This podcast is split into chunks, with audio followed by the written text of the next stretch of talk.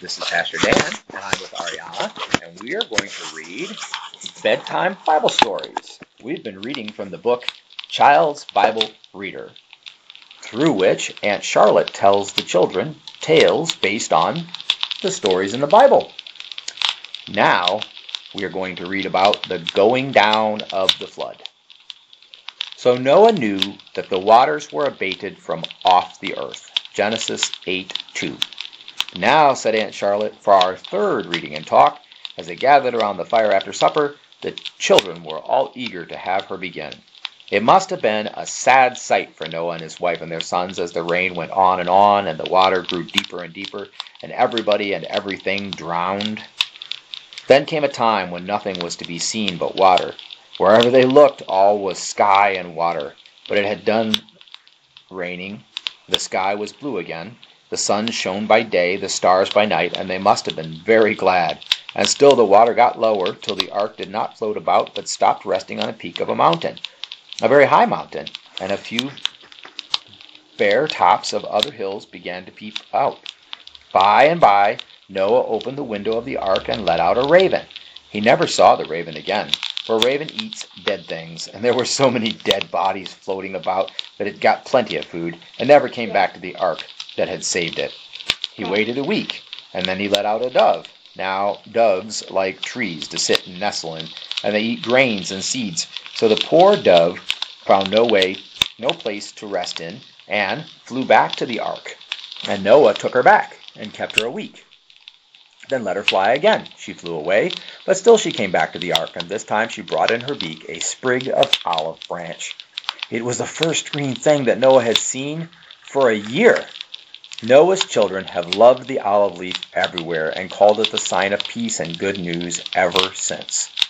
For now, Noah knew that the waters had gone down, and that trees must be able to put forth leaves again. Once more, after another week, he let out the dove, and she did not come back, for she had found a tree where she could make her home and seeds to eat. And then Noah knew the sad time of the flood, a whole year, was over. Were there any little boys in that ark? said Willie. If so, they must have got very tired waiting that long to go out and play. But ask the questions now before I get forget the answers. Here are the questions. Are you ready? Mm-hmm. What was the flood? A restart of the road. Yeah, kinda. How did it happen? It rained and stormed and rained and stormed. Yeah, for 40 days God made it rain, and also the, the springs of water came up from the ground and filled the whole earth with, until all there was was sky and water. Blue and blue. hmm What was the ark? A big wooden boat. hmm Who was in it? Noah and his wife and his two sons and their wives. What became of everyone else? Dead. Why? Because they were bad. Why was Noah saved? Because he was a good man. How long did the flood last? Forty days and forty nights. Mm, the rain lasted 40 days and 40 nights. But how long were they in the boat till the flood started to go down? A year. A year, that's right. What birds did Noah send out of the ark? A raven, a dove, a dove, a dove. yeah, very good. And which came back? The dove and the dove. hmm Why didn't the raven come back, probably? Because of the dead bodies. Yeah, because he found something to eat and live off of, right? Mm-hmm. What did the dove bring back when he came back? The olive branch. And what did that make Noah sure of? The trees were blowing music. Very good.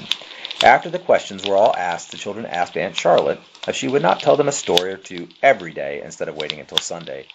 The good lady waited a minute and then said, You know, my darlings, I have come to spend a year with you, and I have planned to take you through the Bible in a year, telling you stories of the most important things that you will like, and the three lessons every Sunday will get this done. This is such a good way to keep the Sabbath holy, as we are commanded to do. I will read you from the Bible in the week and from other books, and then we have our day lessons. You know? The children all agreed to let Aunt Charlotte tell them these pretty Bible stories on Sundays only. This has been Bedtime Stories with Pastor Dan and Ariana. The stories we hope will continue, but for now, it's time to get a good night's sleep. God bless you right where you are.